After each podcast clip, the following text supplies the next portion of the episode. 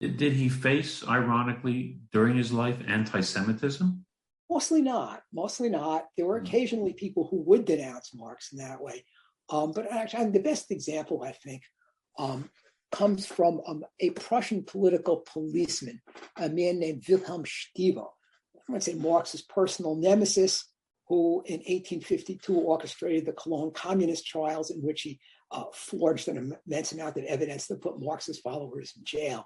Uh, Stieber, along with another political policeman, wrote this book um, in the mid 1850s, The Communist Conspiracies of the 19th Century, uh, which includes at the end a sort of bibliography, uh, little biographical notices of Germany's leading communists.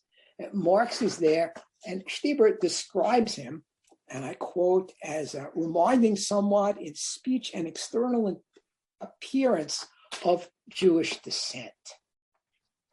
But, and in this same little capsule biography of Marx, Stieber describes Marx's father, Heinrich, as a Bergrat in Trier.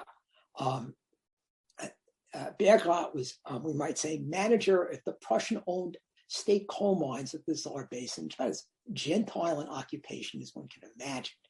Um, and so we have Marx of Jewish descent, and yet his father has this very un-Jewish occupation. Um, this mistake, Marx's father was an attorney; he was a Justizrat, not a Bergrat.